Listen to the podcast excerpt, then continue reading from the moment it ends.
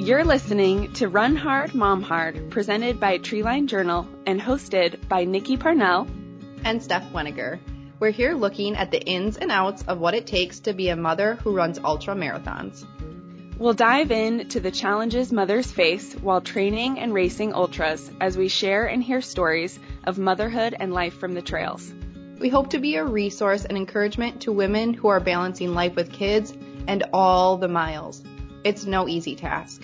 We know what goes on behind the scenes while a mom prepares for a long run or race day. Sick kids, lack of sleep, low energy, minimal time, mom guilt, etc.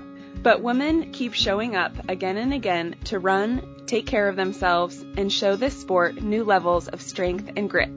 We want to be here to celebrate and inspire each other to run hard, find our inner mom strength, and show our kids that so much is possible.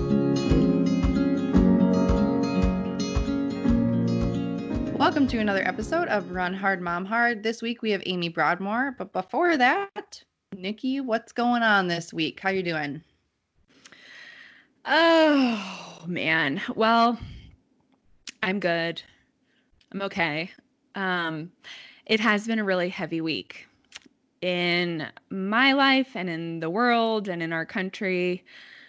Um, so let's see. So I've been training for my race, as you know, um, and I, I mentioned it on our last one, but um, that got canceled. Mm-hmm. So we're trying to like work through what we're going to do uh, this summer, um, since it might be out of the picture to go to Europe and run my my 100k in the Swiss Alps is canceled. But um, so we're just trying to figure that out. But it also so like that kind of stings because this was mm-hmm. our year to yeah. do big things, um, like a lot of people. But it also feels very insignificant now because of uh, the things going on in our country. And I just feel um, heartbroken about things that are happening. And um, I've been listening to like podcasts on the riots, and um, it's just, it's such a painful time. And so I think I've, I've just been trying to like educate myself on what's going on and yeah on the pain and suffering of people of color. And I, I mean i don't have the right words for it. I'm still wrestling with it. We're yeah it's just really tough and there's a lot of work that needs to be done and for sure trying to see how that starts in our family and yeah. having conversations with our kids and things like yeah. that and it's crazy that like and i i know that we are privileged and to not know how to talk to my kids about this stuff, but knowing that there are families that are um, colored people that they're having these conversations with their kids and they're so young and they have to have these conversations like mm-hmm. it's it's never been a thought in my mind and that makes me sad that I don't that other families are having to talk about stuff like this with their with their little kids and mm-hmm. I mean, we're yeah. we're starting to now talk about it. Um mm-hmm. but well, yeah, to to have to look at your child and tell them that they will not always be safe because of the color of their skin mm-hmm. or they will be judged mm-hmm. or maybe treated unfairly for no reason other than the color of their skin. It, it's just it's sickening. As a mom, it's really it really is tough. And I mean, I don't think these riots should be what uh, forces us into awareness, but yeah, I know. Um, I mean, we so we just have to we have to do better. And yeah, it's it's all about figuring out how to start with what we have, where we are, you mm-hmm. know. Yeah. Yeah. You know. So that's what's been on on my mind lately. It's like my my little problems seem like nothing and um, I'm just you sad. have a right to be sad too that your race is canceled and that you're you may not go on your trip to Europe. I mean, that was something you were looking forward to, and I know that it seems small in the grand scheme of things that are going on in the world right now, but hmm Yeah. I well, I do like one thing that really kind of tears me up related to the trip is that my kids are so fun right now. Like Yeah. Dash is four and a half, Belen is two, and there are harder stages of life with you know, there are harder kid stages that are Mhm. harder to travel. Like I always think you should go and travel, no matter, you know, how old your kids are. But Mhm. um, I mean, I was just reflecting on like last summer we went to Wisconsin and Belen was I don't know, tough. she just was tough. And but like right now she's so fun and I think that like I just want to see them out in the world. Yeah. And uh I mean, we'll still do some cool things. So Mhm. we're just having to make more different backup plans. But Yeah. anyway, yeah. um, enough about that. What about you, Stef? What's going on with you? Well, obviously, I mean, everything that you just said is happening in my world too. I'm really in the, I feel like I'm in the thick of it uh, because we're like an hour and 15 minutes south of Minneapolis, which is where it Mhm. happened. Um, so, and my sister lives in Minneapolis. My cousin lives in St. Paul. So I'm getting a lot of everything that's going on. They're putting stuff on Snapchats. My sister is going to the pro the peaceful protest. She's you know Mhm. sticking to the Mhm. curfew and whatnot. Um, Mhm. but other than yeah, um, other than that, I I am doing 100 miles to Auburn, which is celebrating um, Western States because it's Western States Month. Um, so I have the whole month of June to cover 100.2 miles, and it's kind of cool because you'll see like the the checkpoints of where in, in Western states, you know, the course you are. So that's really fun. And um, this this Friday, I'll be doing uh, four by four by 24 in honor of everything going on. Um, which stuff that we just talked about and the pandemic going on and the frontline workers that are there and National Guard and um and so that'll be four miles every four hours for 24 hours, which will be fun. So it'll it'll Yeah. count towards my 100 miles to Auburn, and it'll be in honor of of of things that are happening in the world. So Mhm. I love that. yeah. So, Stef, what's your favorite thing this week? So I got some new running shoes. They're the Brooks Glycerin 18. It's a neutral shoe with a 10 millimeter drop. I got it from my local running store um, called River Valley Running in Mankato. Uh, I actually, it's funny story because Aaron hasn't had tennis shoes in over 10 years. Oh he just wears gosh. boots. Yeah, he Mm. wears so he has steel toe boots that he has to wear for work, um, that are required for uh, whatever safety. And um, when he's at home, he just wears either his steel toe boots or he has some other like Doc Martens that he wears. And when we go hiking, he just wears his Docs. And I'm like, okay, you need some different shoes to wear. This is Mhm. ridiculous Uh-huh. and and so I had a couple gift cards to River Valley Running, and we went there, and he got the Brooks Glycerin 18, obviously the men's version, and he's Mhm. like, "So the first pair of tennis shoes I get in 10 years, and you're gonna copy me?" And I said, "I had Brooks before this, and it's just like the big sister. But for this, I had the um, Brooks Ghost 11, I think, and so this is Mhm. like the big sister to the Ghost, and Oh. and he's like, uh, yeah, you're just copying me. But I really love them. They're comfy, they're squishy, they're good for road and trail, or like not technical trail, but like the Mhm. rolling hills. Yeah. So Yeah. really totally.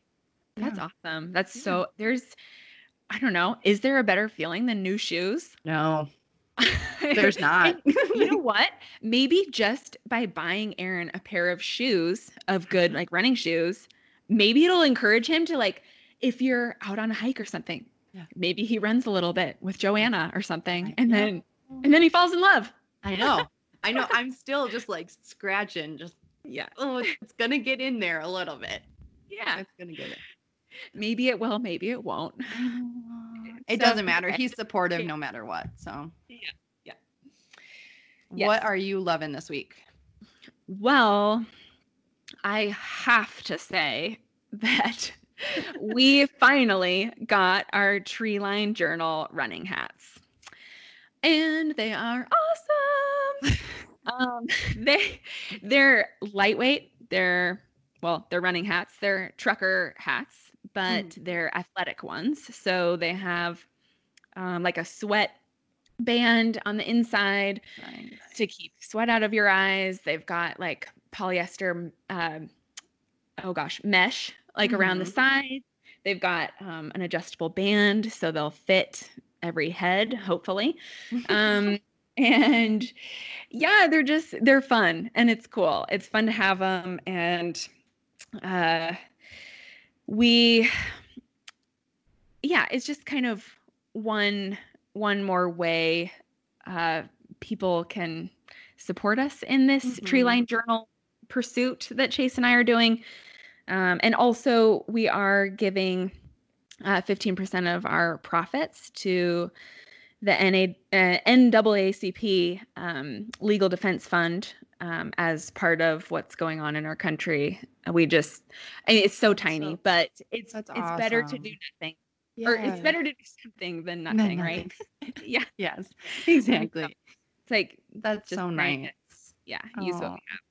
So anyway, it's great. And um go to Treeline Journal and check them out. Yeah. I think that's I'm gonna dedicate each four mile segment to something else. So I'll post about it and we'll I'll dedicate it to someone or something else. That's really sweet. Mm-hmm. I love that. And yeah. I'm really tempted to join you in that. You should. I'd be down for a 2 a.m. call. Uh huh. While uh-huh. I'm running. yeah. I, yep. I mean, it honestly, like, do I feel totally safe running um, around my neighborhood and yeah. how, you know, just do I feel safe doing that like in the middle mm-hmm. of the mm-hmm. night? I don't know. Um, but yeah, but I am really tempted to do that. But you just need to do it. Right. Like right. Amy said on this podcast, getting more women into this sport. She is from Duluth, Minnesota. She is a photographer and she just started this company or project um, called Onward. And it is focusing on the underrepresentation of women in endurance sports like ultra running. Mm-hmm. Mm-hmm. Yeah, she Sorry, I didn't mean to like You're going to laugh at me. I can't keep talking. okay. yeah. Yeah. Yeah. Um, she is a very inspiring woman who is taking the time and to share other very inspiring women's stories. And so we love hearing from her. There's so much good stuff in this episode. You all are going to love it. And I think it's a very important conversation to have in relation to just women empowering women and all being there for each other. So give it a listen.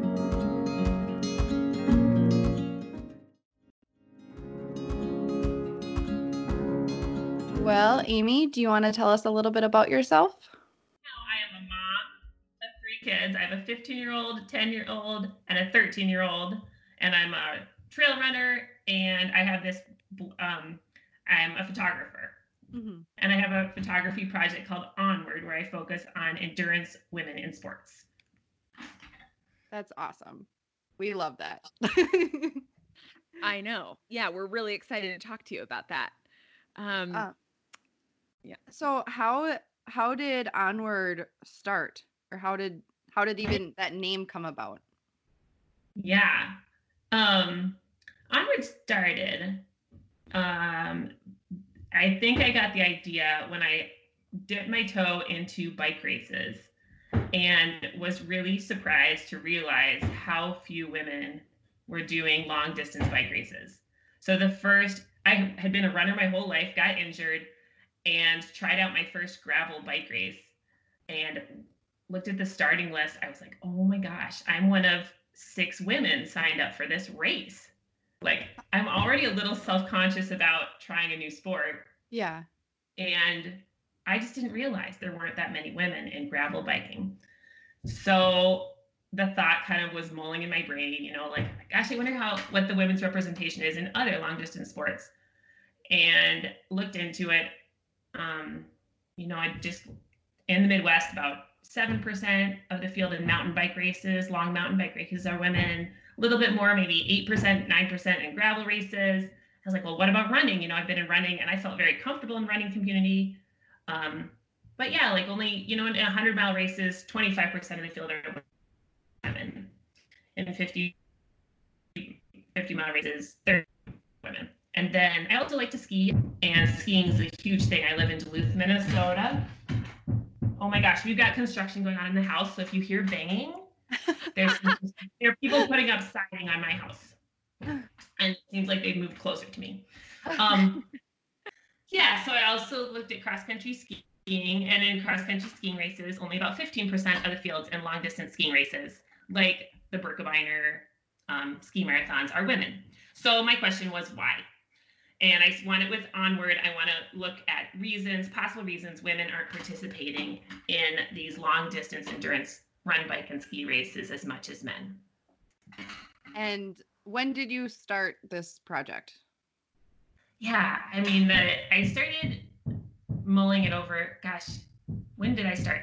I think I think it really started about a year ago when I really um, jumped in and started doing it. When I and I the first women I followed was women running was moms. I focused on moms running the 50 mile Voyageur trail race here in Duluth. Yeah. And that's what I'm like. It, I'd been thinking about it for about three years, and I was like, okay, let's do this. Yeah. Yeah. Nice. That is And I- so cool. And so what did you so um part of onward is storytelling. Um Yeah. and and then so I'm I'm curious like how what you kind of came up with as a conclusion or like maybe why women aren't uh Yeah. you don't see them as much as men in these sports. Absolutely. Um, I mean, I feel like I'm in the project and I'm trying to still ask questions and gather information and gather stories and try to be a really good listener and not jump to conclusions. Mhm. But I did like brainstorm what could be possible reasons that women are less represented and not, you know, not trying these longer distances. Um, and then explore each of those. So, you know, one reason we couldn't see maybe women aren't participating as much is because they go through childbirth and that takes them out of the sport for a bit. Mhm. Also, they might feel more responsibilities towards taking care of their kids than men. Um, they might be less inclined to um, invest in gear or try out new gear because you Mhm. really see fewer women in sports that require more gear, Mhm. like biking and skiing. There are fewer women than in running. Um, learning new techniques. Uh, oh, like in these longer bike races, you have to be able to fix your bike if it breaks down Mhm. roads so long. So women have to have to learn the skills to be able to change their bike tires and Mhm. and things more than that if they want. That's all I've gotten. That's as far as I've gotten, and I just Yeah. jump in. I'm out of the race if something else goes wrong. But you Yeah. have to learn some maintenance skills, you know. And generally, women have been less encouraged to learn bike maintenance skills, or might feel less comfortable going to their local bike shop that's run by men. Learn those skills. Yeah. Um, so with this project, I'm kind of delving into all of those ideas and and asking women about them and saying, is this, you know, does this contribute to why you would do this event or not, or does it not? You know, and just trying to hear some full stories about what women are thinking. Yeah. Well, I mean, especially when you're focusing on mo- when you said you started focusing on moms, and Yeah. I think a lot of it is with, I mean, for me at least, it's hard to go out and run for four, five, six hours a day or one day a week to and leave your kids. And then, you know, my husband Aaron doesn't run, and so I'm just like pushing him off to him, which it's nice quality time, but it it would be Mhm. hard to even to try to get into something else new like biking or skiing that's i mean i snowboard with my husband but we don't like go long distances it's just like down the local hill here Mhm. Yeah. And those I feel like those are all completely reasonable. I mean, it's so reasonable to take take a step back when you're a mom and you guys have Yeah. young kids, you Yeah. know. But the question is like, why are moms doing that more than dads? Yeah. You know, dads have a reason to step back too and take care of their kids during certain times. you Right. know? So, But yeah, we tend to shoulder a lot of Mhm. yeah, that, the family Yeah. weight. for Mhm. sure. Do you Mhm. see moms um that have older kids that are kind of returning back into the sport or Oh yeah. okay. like I can tell you, it, like you get so much more energy once those kids get a little older. Like once you sleep Yes. night, you know? it was huge for me when my youngest hit 13 months and I had three sleepers. And then it was Mhm. huge for me when they went to kindergarten and I had some time, you know, just some freedom, even if I was working, some me time. And then, and now I can go on a run when they're, and just leave them at home, you know? so heck yeah. Yeah. And then the fact that your body can still do it and return to running is really, really, really nice to know. yeah. Because it mm-hmm. does. I've had some of my best running years after kids.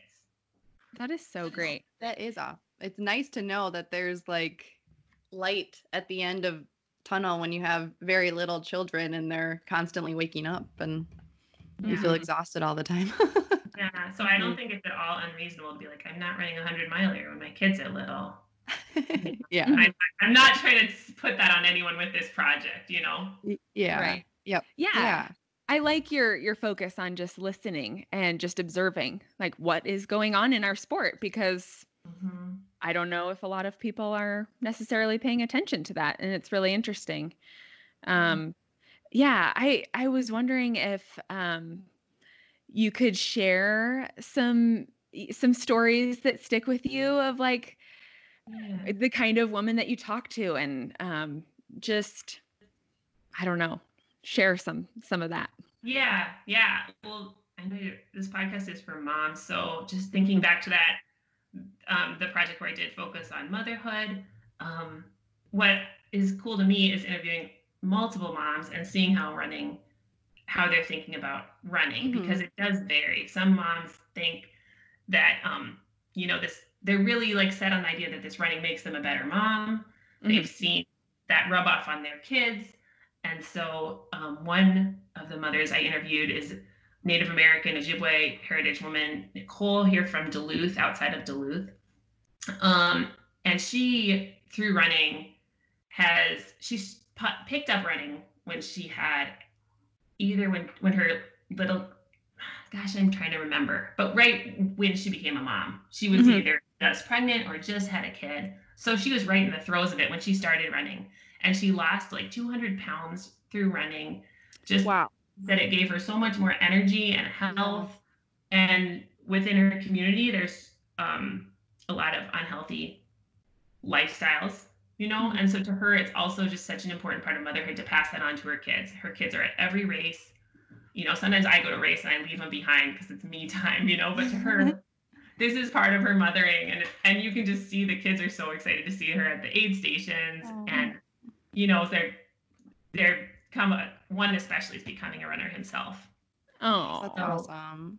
she just runs with so much joy. Really fun to talk to her and Yeah. and and see her journey. So mm. Yeah. and then there are other mothers i think one i could just the mother that just felt most like me although only with a little bit more guilt was a mother that i interviewed and i just mentioned it because it feels very typical is that she's running this race and during her 50 mile race she was thinking about how um how she was supposed to be on vacation with her kids and her kids were there and they were upset with her because they were supposed to leave for vacation yesterday and she saw them she saw the kids with like five miles to go and she's like i'm sorry i'm you know she still was feeling that guilt and i was like oh gosh just for the 50 mile race just if you Put could just aside. you know and make this me time Mm-hmm. you know i was just wishing that for her because i've heard definitely that's a more common story when i talk to moms who run you don't hear that story too much with dads who run as often yeah. and hmm you know Yeah. I'd have Yeah. to yeah. I mean, it yeah, it's I I think it is just kind of accepted. I I don't know. Yeah, my my husband runs a lot too and I know um I know he feels it. He feels the Yeah. the family pulls and I know in the when our I don't know. He's done some hundred milers when, um, well, when I've been pregnant or like when we've had really little babies, and I don't. Mhm. It it definitely has messed with his mind a little bit. Um, Mhm. but you still, I don't know if that's the case for everybody, and um, you still see men a lot more. So I don't know. Yeah. Um, and so, so do you, um, you feel those feelings of guilt being a mom and taking time for endurance sports, or have I- you just been working on that? I don't. Yeah. I would say I don't. I would say I don't. But um, I really worried when I signed up for my first hundred that I didn't have time for it. hmm You know. But after signing up for it and doing it, I didn't feel the guilt. you know, Yeah. I was like, no, my kids are doing great, and I feel so much better when I come home from my run. So, Yeah. But I also did take time off when I had little kids, like Mhm. more than I see a lot of moms doing these days. Okay. Um, Mhm. So Just I from, from work from running, from running. from okay. running. From running. Yeah. You know, I mean, I think And- with social media and such, it feels like there's more that awareness that you can run through your pregnancy and you can run when they're little. hmm The more and more women, moms think they should, Yeah. Mhm. you know, and don't give themselves the permission to take some time off. And I, you know, I did take some time off. Yeah. I didn't run my first until my youngest was maybe seven. I Oh, think. okay. Nice. Okay. Yeah. Yeah. Yeah. And I, Just because that's when I thought about it. yeah. Mhm. Well, I think I could, you know, I think I could have done it when he was two or whatever. yeah. So what was your thought process when you like when he was seven? Is it he or she? When your youngest was seven? youngest is a boy. Okay. Sorry. I, yeah, yeah. I just heard youngest heard something. But yeah. Um, so when your youngest was- was seven, what made you want to Mm. come back into running? I mean, I ran. Yeah, I started running. I ran like half marathon when each of them was maybe when they were sleeping through the night. I was like, okay, I have my energy back to running a half marathon. so after my third kid, I just took a took a little time off. Um, and then I was I was more of a marathoner at the time. I was not doing ultras, but um, I think when my youngest was about two, I ran my first marathon, and that's what I really loved at the time. Mm-hmm. So um, I didn't run my first like 50 mile, 100 mile till later, but it was because I hadn't discovered those distances yet. Yeah. Mhm. Nice. What did you did you run um superior or what Yeah, hundred did you do? Superior 100 was my first 100 mile. Yeah. I- and it was awesome.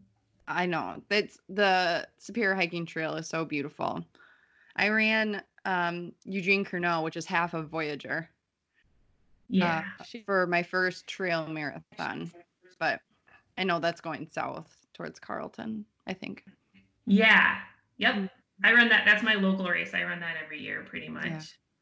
It was so fun. yeah. And Um, so, what was your 100 mile experience like? Oh, I mean, it was really fun. I am part of this amazing, fun running group, and none of them had ever done something like this. They were all kind of intrigued, I guess, and wanted to support me.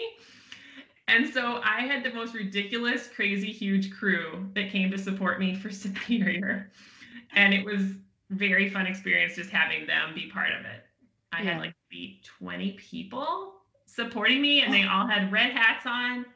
And they, I mean, I think they quickly realized it was more than I needed and they were helping out all these, any other runner that needed help, they helped out during that race that's so nice. and they just had a blast. And so now we have a crew of our friends that go up every year to crew. They're just like, who's running this year? And we'll go up and support whoever runs. That's amazing. I love that. That's Yeah. so cool. Yeah. yeah. So there's that camaraderie in a hundred mile that you don't get in shorter races. You know, Yeah. you need a crew to help you. You don't need, Yeah. you know, it's a fun. That's what makes it fun. So Yeah. Mm-hmm. So do you still run hundreds or do you run I don't know. I mean, I guess last I've been I've been a little injured the last couple years. Oh, okay. I'm I'm signed up for Superior 50 mile this year. I'm feeling Mhm. better. So if, if that were to happen, Yeah. you know, I know. and I would Hopefully. do Superior 50 mile, yeah, and Marquette 50k. So I'd run Superior, yeah, and then also in between there, I ran another 100 mile, Superior 100 again. And I ran a TransRockies stage race, which is 120 miles over six days. So So- cool. Yeah. And you ran that with your husband? Yes, you can run that either individually or as a team. And so what made it really fun was doing it with my husband. So So- cool. I it's on my my bucket list. Yeah. Yeah, it's beautiful, really fun. That would be fun. Mm-hmm. Oh, And I had Um, to my husband my teammate to have him slow down and run with me. so he does run along all the time. Yeah, he runs all the time. And I think that's part of me not having mom guilt for running because he totally gets it if I want to Yeah. go for a run. I Yeah. think Me that's- too. Yeah, That's nice. Mhm. He understands. You don't have to explain anything. right. Oh yeah. Yeah, I know. My husband like helps me uh just like narrow down my training plan and like pushes me out the door and is like Mhm. you need to go drive to a trail so you can get your hills in and you know so it's Yeah. nice it's Yeah. like oh okay well i'll just I take might an extra couple hours yeah Yeah. but Might have to talk through a work goal with him and be like, Andrew, we need to sit down and I want to tell you why this is important to me. Running has never required that explanation. You Yeah. yeah like- totally And then I do the same for him. I'm like, you're looking like you need a bike ride, Andrew. you should leave now yeah. and so um so how did you get into the other sports and kind of what is your favorite sport is running your Running your main sport. thing okay Yeah, I've been a runner since I was little, and it's definitely ran in ran in middle school, high school, college. So that is definitely my sport. Um, but I did. My parents did outfit me. I lived in Iowa, and there aren't many cross country skiers there. Mhm. But my parents got us cross country skis for several years in a row, and brought us out to the golf course. We didn't have trails there, and introduced me to cross country skiing.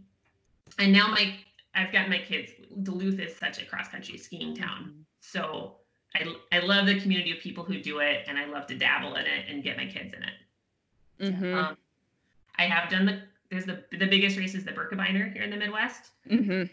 Um, yeah, so I've done the Korte, which is this shorter version of that. I always think someday I'm gonna do the Birkebeiner, but even in the winter, I really love to run. yeah Yeah. totally Yeah. Yeah. And then biking, I did do some triathlon after about 20 years ago. My husband kind of got me into triathlon and I had to bike for that. So that's what introduced me to biking. And then I got a little injured a couple years ago. And that's when I, I was trying biking again. So I still, it's really good. I, right now, my foot was feeling a little wonky and I, I've been biking one or two times a week just recently. Mhm. Just to keep your endurance up. Yeah. Yep. Mm. Give my body a break. So, yeah oh, keep. Were you gonna say something? no Sorry. not So- important Okay. I was gonna. You had mentioned running in the winter, Yeah. and have you? Did you photograph Arrowhead 135? Yes, I did. Can you tell us a little about that? Because Nikki Yeah. wanted to know more. i have Yeah. I don't think I've actually ever heard about winter ultras.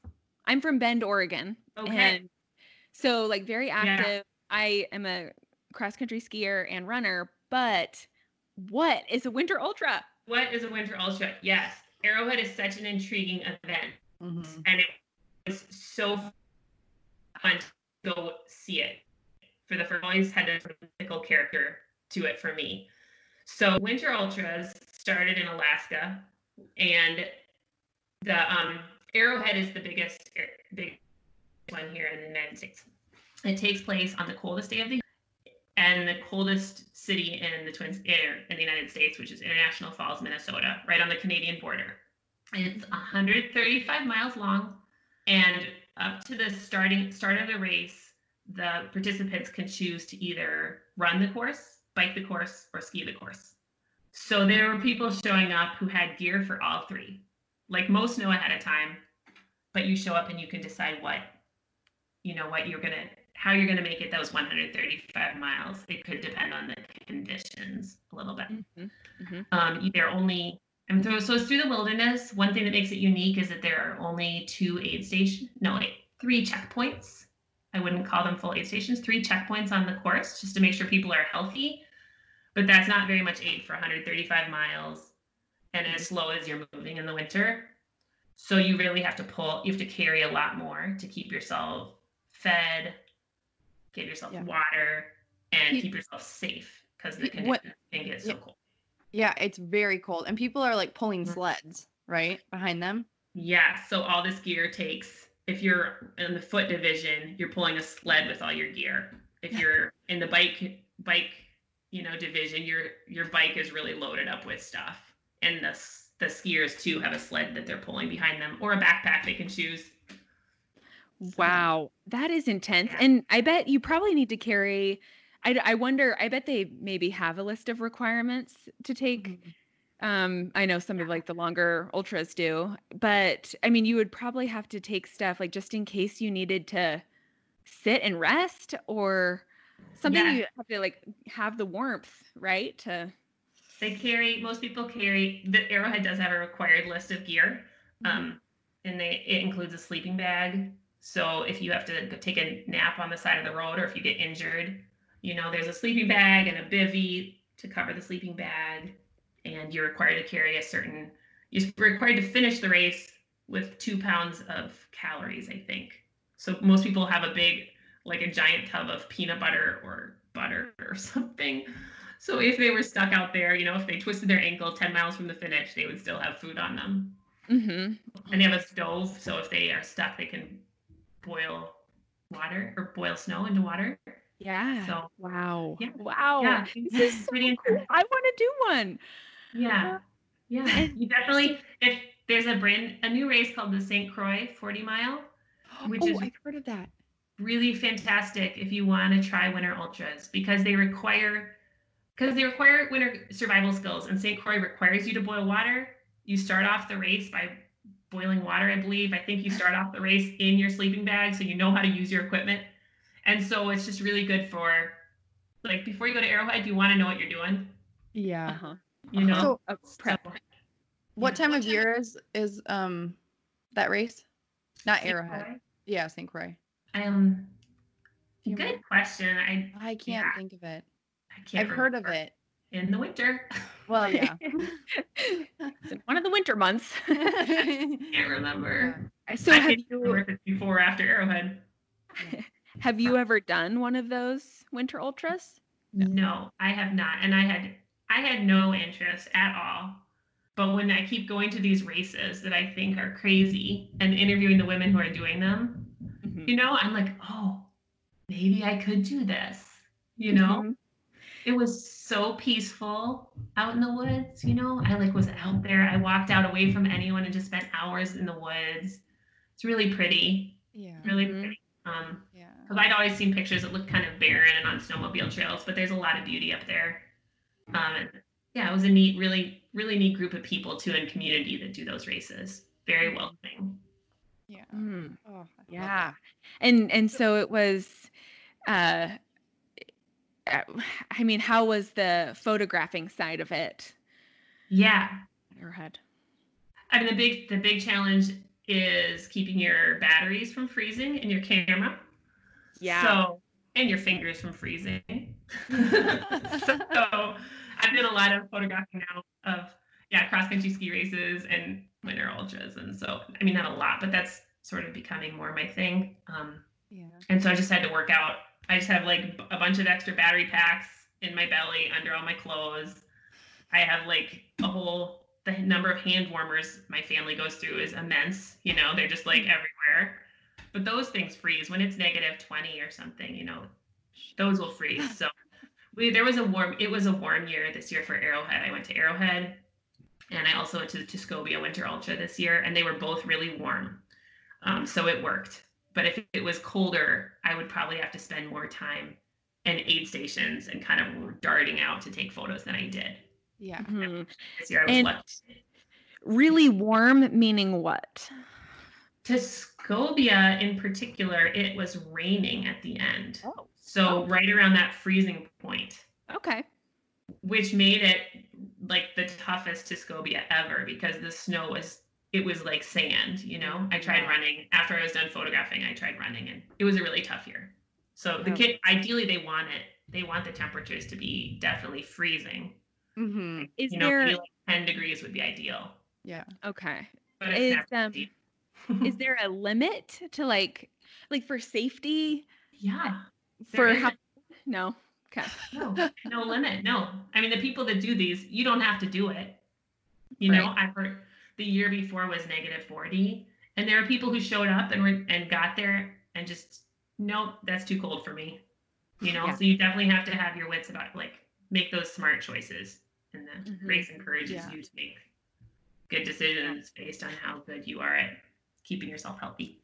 yeah i don't know much about um ab- about like the health effects of like running and being active when it's super super cold i i Yeah. lived in bozeman for a couple years um and i just remember running when it was like zero and the negatives like the the short negatives like negative one negative two not anything Short negative. negative 40 short negatives Sure, yeah. um, and just like you step outside and your nose hairs freeze and your my snot would freeze you know if you look down but Oh, yeah. um, I'm familiar with that. yeah I run in Duluth. yeah. It's yeah i mean the main things are not nothing crazy it's just uh frostbite frostbite is the main concern. You know i mean people have really gotten frostbite toes. They don't feel their toes. They don't realize it's happening. Frostbite fingers. The year when it was negative 40 the year before one person froze their eyeballs. Oh my gosh. Yes. and the medical director was warning everyone this year at the at the meeting you know that that was the worst thing he'd ever seen like to have to tell the person. And i'm sure that affects your vision.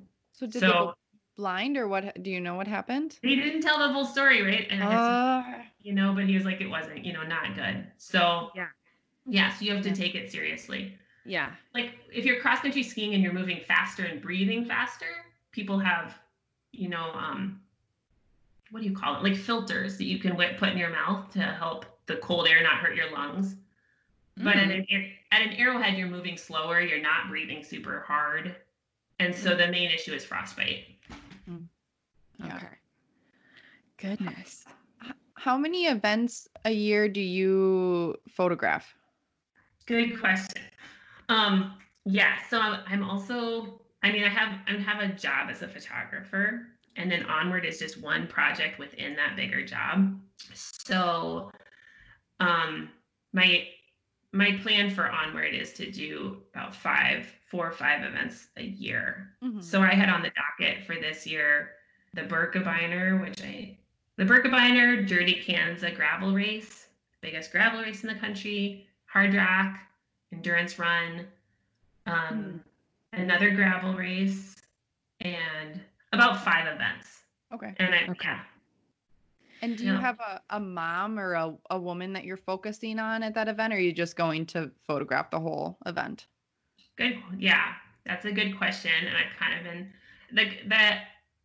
Well, with Arrowhead, I was focused on gear, like as being one thing that keeps women from getting into these events. And Arrowhead is an event that requires so much gear. Mhm. So I I took photos of a lot of women and asked them lots of questions about gear and how that, you know, whether that was a fun part of getting ready for the event, how they did it, Yeah. any challenges with that.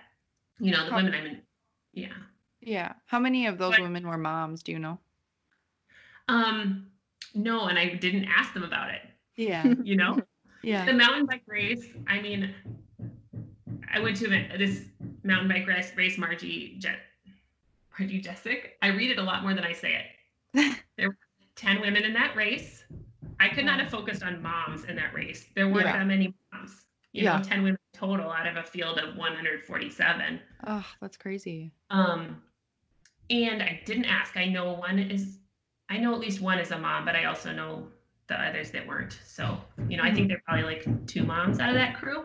Yeah. I guess I kind of know some of them a little bit now. Yeah. Yeah. So, so that's why there were more. If I wanted to focus on motherhood in particular, Yeah. a 50 mile trail race is where I'm going to find the most moms. Yeah. Mm, You know, Yeah. so that's I did. But I also, when I was heading out to Hardrock, I was planning to talk to Katie Grossman, who's a mom and has gone through issues with childbirth. Yes. Yeah. Um, and reach out if Anna Frost was there and reach out to some moms who would be at Hardrock, you know, Yeah. that unfortunately has fallen through this year. But Yeah. yeah, but I would, yeah. Yeah. So for this year, how are you readjusting your goals amidst COVID 19 and race cancellations? Yeah. And just everyone just accepting it. you know, Yeah. I feel like everything's on hold about a year. Um, but I did I started this started a blog. I was just sharing these photos on Instagram and Facebook. Um, with the ultimate goal of the ultimate goal is to create a book and an exhibit with the photographs after two to three years.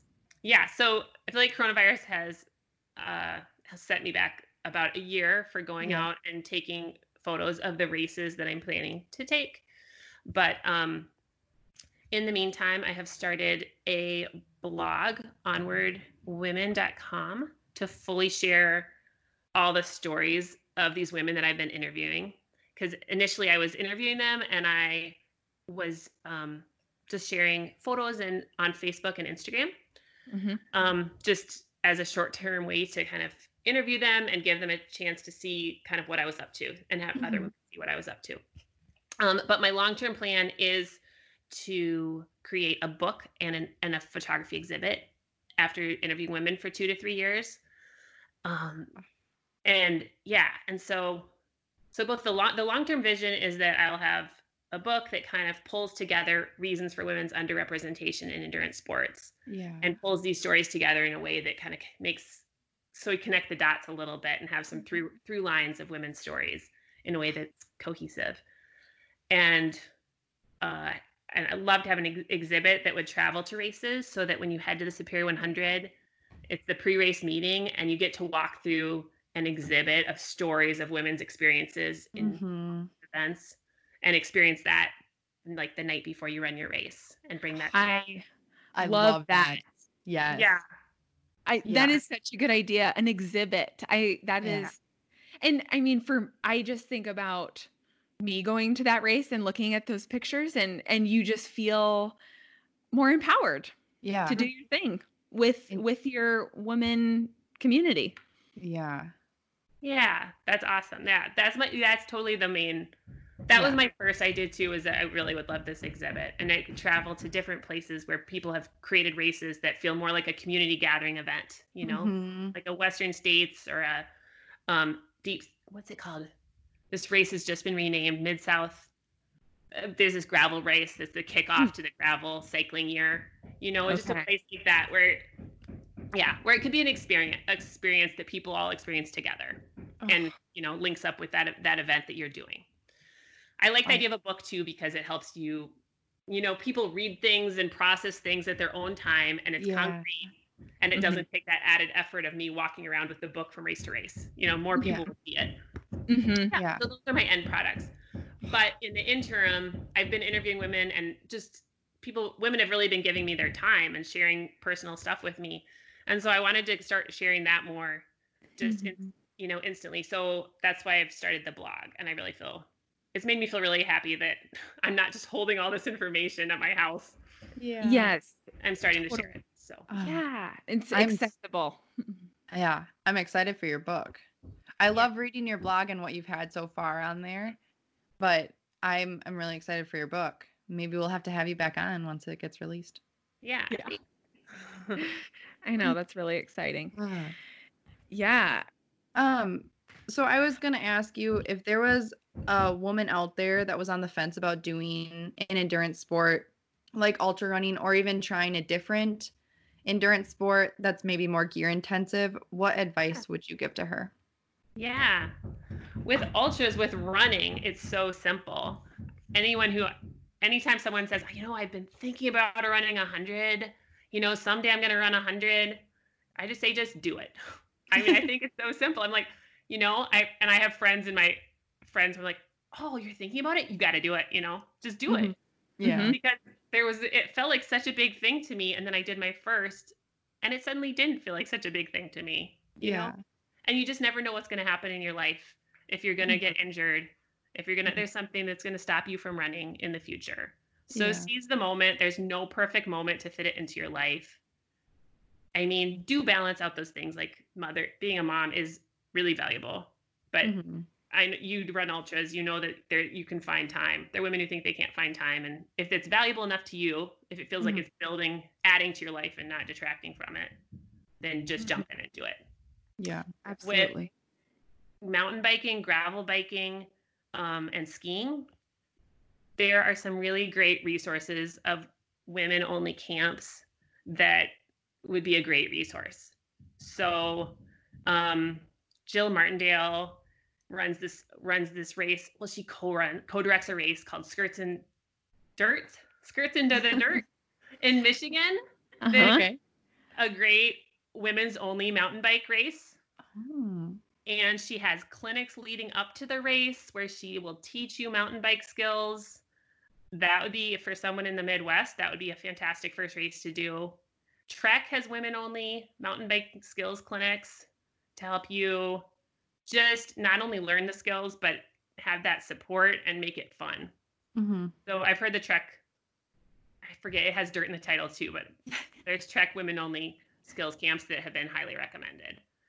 Cool. So nice. um, and also, I really found it nice to know that I could do a gravel race, and it was okay to just say, you know what, I'm going to do it, and if my break my bike breaks, I'll just stop. Yeah. Like, you know, with time, I can get to the point where I have all these bike maintenance skills. Yep. but It's not, you know, people jump into these things and take risks and don't have all their ducks in a row all the time. If you waited till everything was perfect, till timing was perfect, your skills were perfect, you would never do anything. Exactly. Right. Yeah. Right. So So. take some, ri- take in some risks. Mhm. And It's I mean, I kind of feel like, adventure. Yeah, oh yeah, it is part of the adventure. It makes the best stories usually when things go wrong. yeah, yeah, um, even though it can be very uh, heart disheartening too. But I mean, I do think that is part of the bike world and ski. Like, yeah, anytime you have gear, um, things just happen. You know, your pole could snap, or your uh, your binding on your skis could break, or you know, whatever. yeah. Um, yeah, I think that's a good that's a good attitude to have about it, hmm and and just like go try and go see what happens. the women biking, the mountain biking women are super fun crowd. They're really fun. They're not a lot of them, but they're really fun. So just hanging out with them has made me want to be a mountain biking woman. oh, That's awesome. I And so do you have goals to like keep doing more mountain biking races? I mean, so how do you balance, I guess kind of what I'm thinking is how do you balance like going to races for photography but also Yeah. you doing races and your sports? Yeah, good point. I mean, that's that's why I had to be like plan my races for the year. Be like, I'm only doing these, and I have certain races that I just love and I will not miss, like Superior. so, Dirty Kanza was Dirty Kanza that I like is one of my top races to photograph was rescheduled for Superior weekend, and I can't get to it now. I have to go to Oh. Superior because Mm. you know, my friends are a priority, and this year's just you just It- have to accept yeah. that not everything's going to happen this year. yeah. Yeah, if I think if you guys have a chance to come together, you got to come together. Yeah. Right, right. Like it might not happen. We might be doing a little camping trip just on our own. that might be that weekend. Mhm. You know, yeah. Mhm. But they're yeah, they're just one or two races that I wouldn't miss running myself because I still Yeah. love running, you know. But we'll get I a moment. But then if you know, I've had two two to three year plan, and if I have to skip running a race one year to get it in for this onward project, I will do that. Yeah. Okay. Yeah. yeah, but it's good to have boundaries too. Yeah. Yeah. You know what's important to you. Yeah. Um, can you tell us how you chose the name Onward? It just came to me. Oh. Oh. No, it felt right. I didn't consider any others.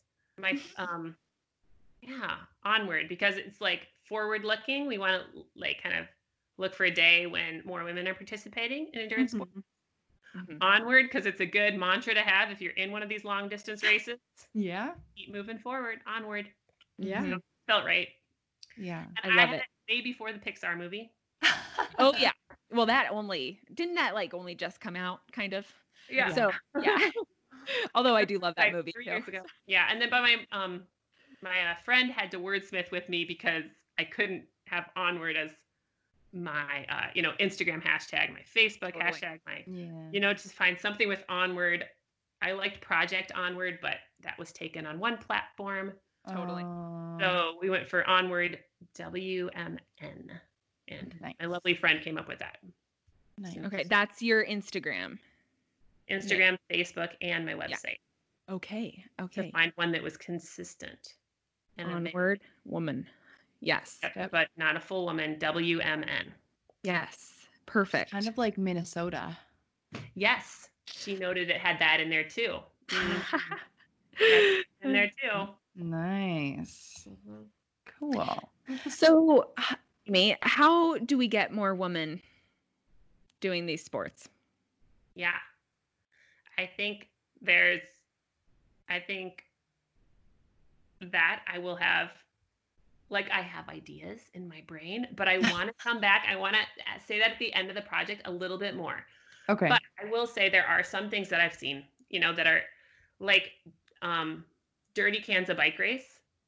They in one year, I wish I had the numbers off the top of my head, but super increased the number of women at their event just by inviting them.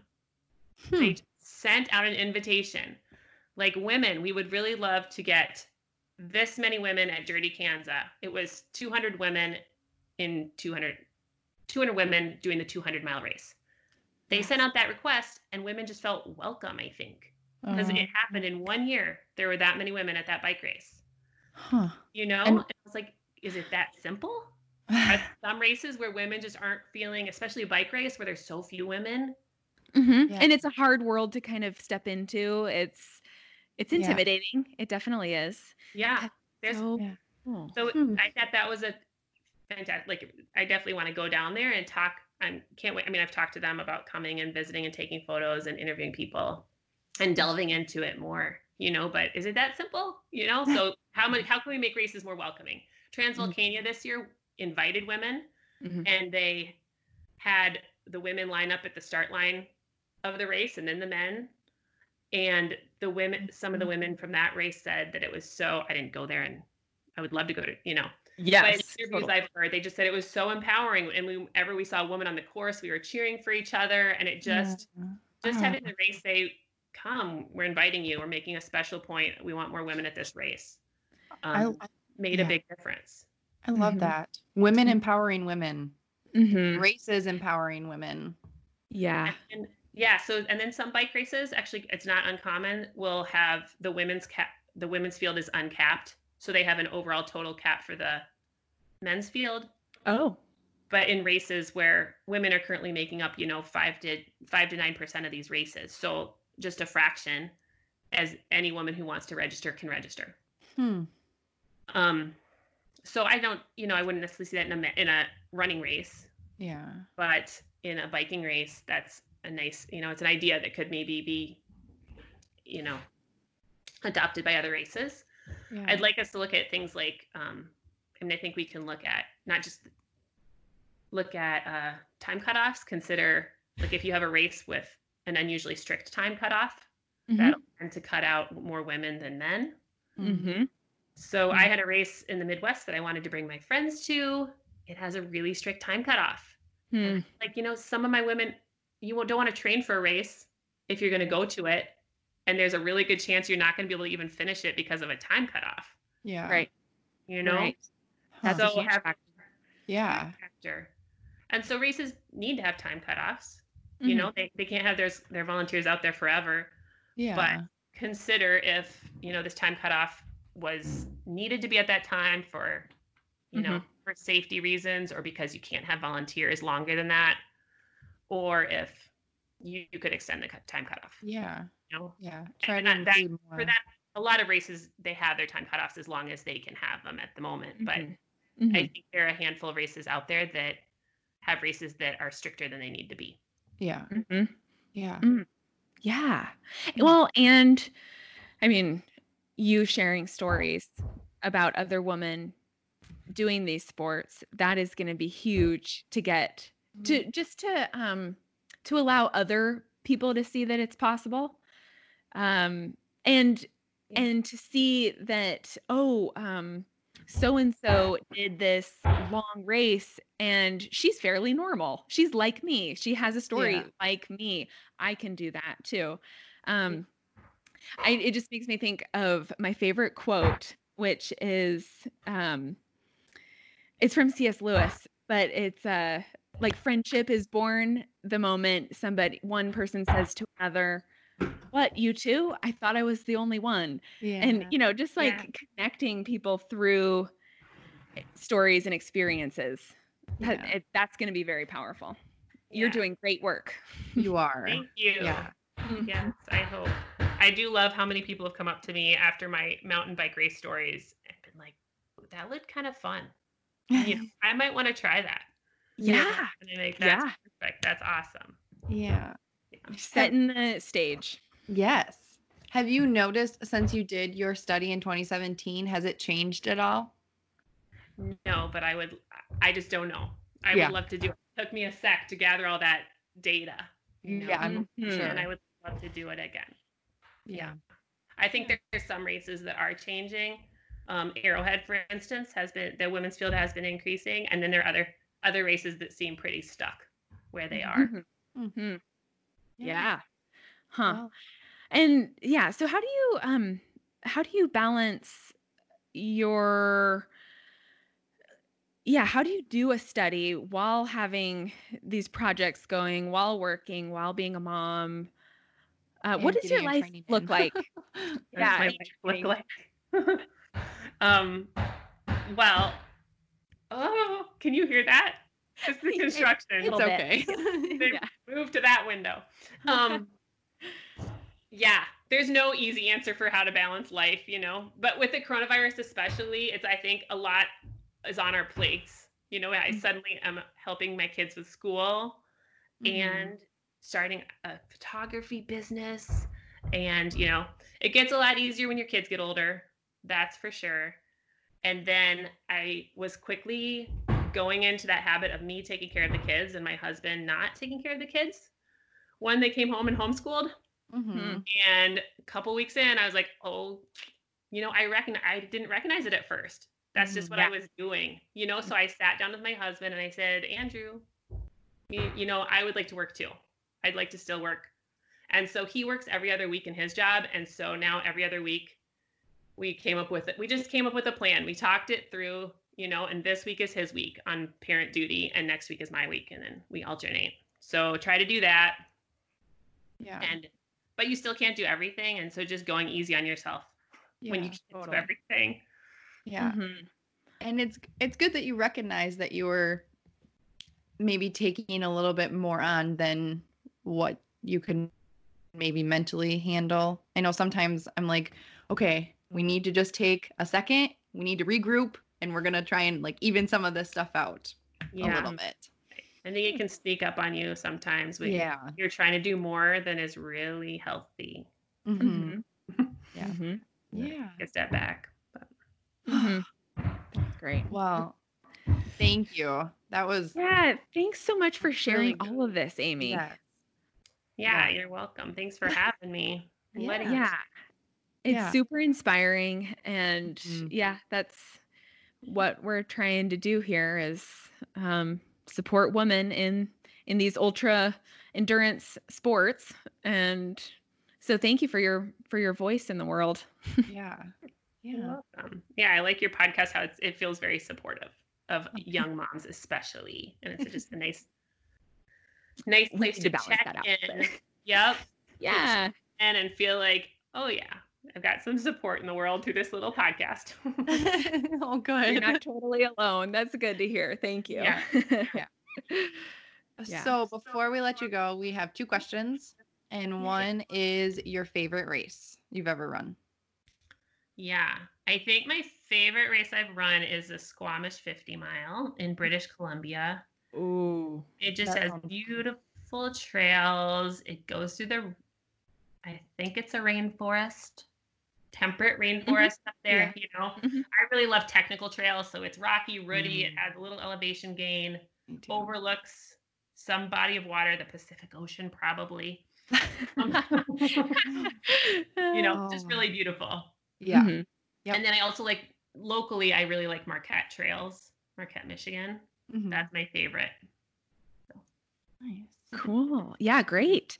And then um do you want to share a like a healthy meal that you like to eat with your family? You do not have to have prepared it, but Yes.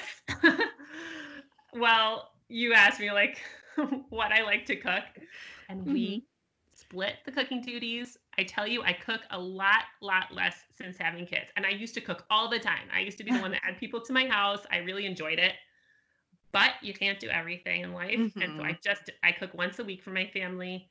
And one thing that we have a lot is just grilled salmon.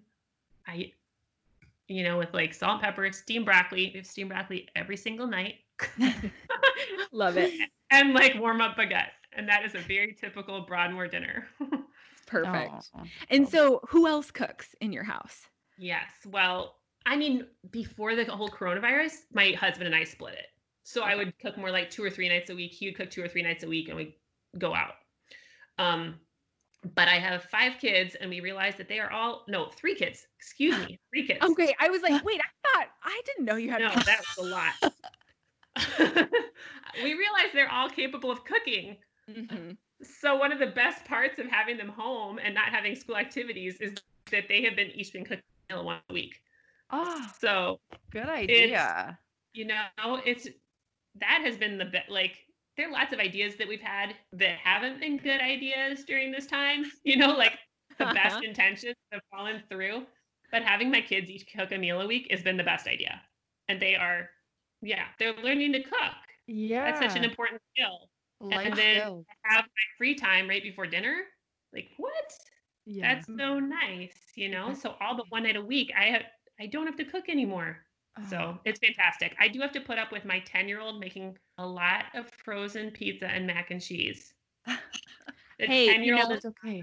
That's okay. Yeah. Yeah. That is I, it's still such a game changer that Yeah. there might be little sacrifices like that. That's all right. I wouldn't even yes. blink about that. Yeah. We require like a fruit and he cut he cuts up like a few strawberries for each of us. And that's there you go. but my other two kids have really been they've been learning all this new stuff that they're cooking and it's awesome. I love that. That's I- awesome. hmm A good a good um life skill that they're learning during lockdown, quarantine stuff with this Mhm. pandemic going on. That's like a, a good responsibility to have. Yeah. Yeah. So Yeah. awesome. Well, thank you Oh, so much, Amy. Yes, thank you. Thank you. and I hope we run into you soon at a or at a race if you come Yes. up to Eugene for now or something.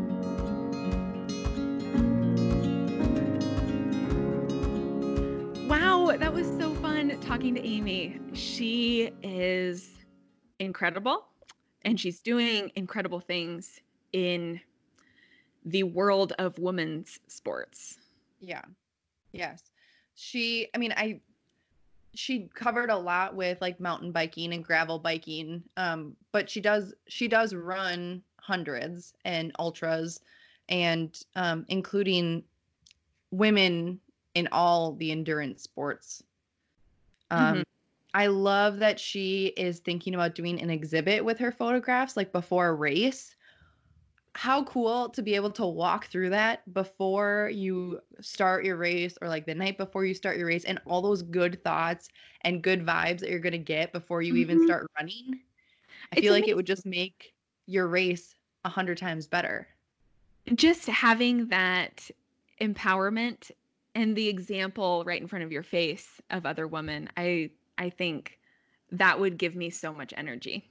Yeah. And and it, races are so emotional. They're a big deal. If you're starting, you're toeing the line at a 100 mile race, which I haven't even done one yet. So I don't fully know that emotion, but I can only imagine because it's it's a big deal. These are Yeah. hard things and we don't have to do them.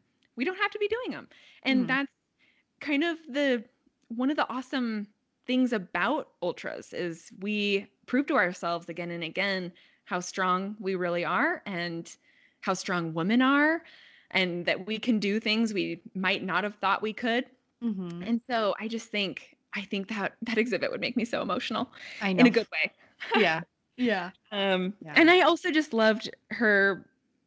Well, I just love that she's uh, storytelling, hmm sharing other peop- other stories, and then I love um, that kind of some of the ideas to get women into this into these sports, like just simply by inviting more women into these sports. I think Yeah. that is mind blowing, and And it's such so a huge simple. key. hmm so simple.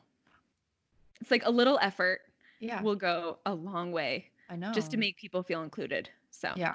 Yeah. Yeah. I had even this isn't with um endurance sports, but I had a friend who she just started running. She's one of my really good friends.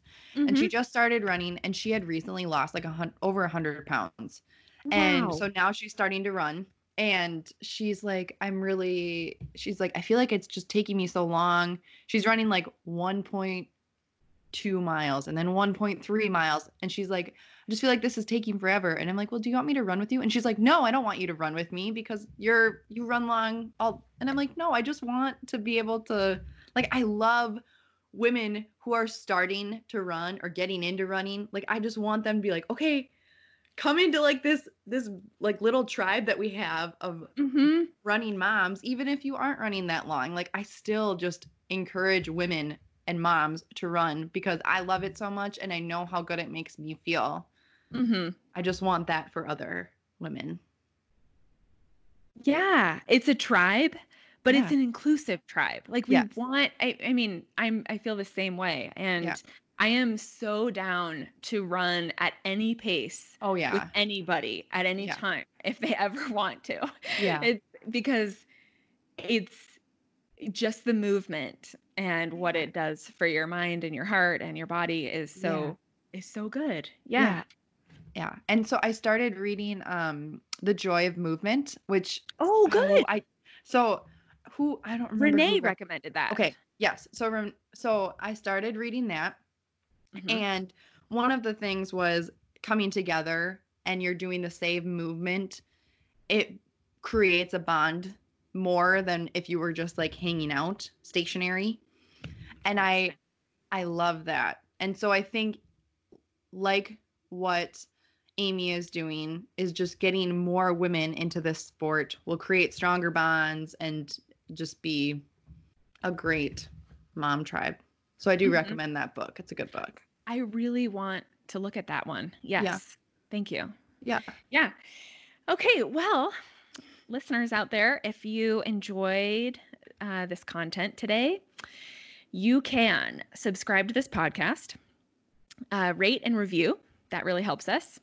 You can share this with your mom tribe, encourage other moms to get out and try new things and run long distance or short distance, uh, slow, fast, whatever Mhm. and um and then you can also subscribe to Treeline Journal's newsletter, which is found at treelinejournal.com. Uh, my husband Chase and I send out a weekly newsletter that has podcast episodes and information and things like that. So you can stay in the loop and not miss anything. Also, If you want to ask us questions or you have comments, you can email us at runhardmomhard at gmail.com. And you can also leave us a voice message from Anchor. The link is in the show notes below. We'd love to hear your voice. We'll play it on the podcast at some point, as long as you give us permission to do so. and I hope you have a fabulous day. Go Yep. run hard. run hard, mom hard, and thanks for listening. Yeah.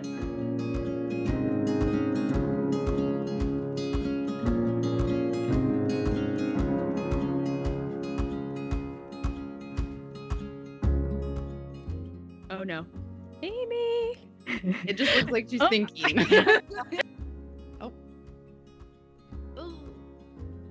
Oh, oh. let's. I think she's coming back. Yeah, she'll come back to us. Won't you, Amy? Come back to the light.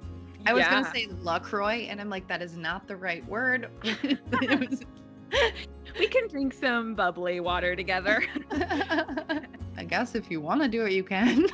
He's supportive of what I want to do, Totally. but he also thinks I'm a little nuts. I have Okay. thoughts in my head, and then they don't go where I want them to go. I I gear towards older. I do too. I Mhm. do too. Yeah, well, and I can see that because you feel older to me, Oh, okay. or Well, mature. I don't remember. Yeah, age doesn't really matter. I know. It's hard to remember those things, but I know. Aaron knows how old I am.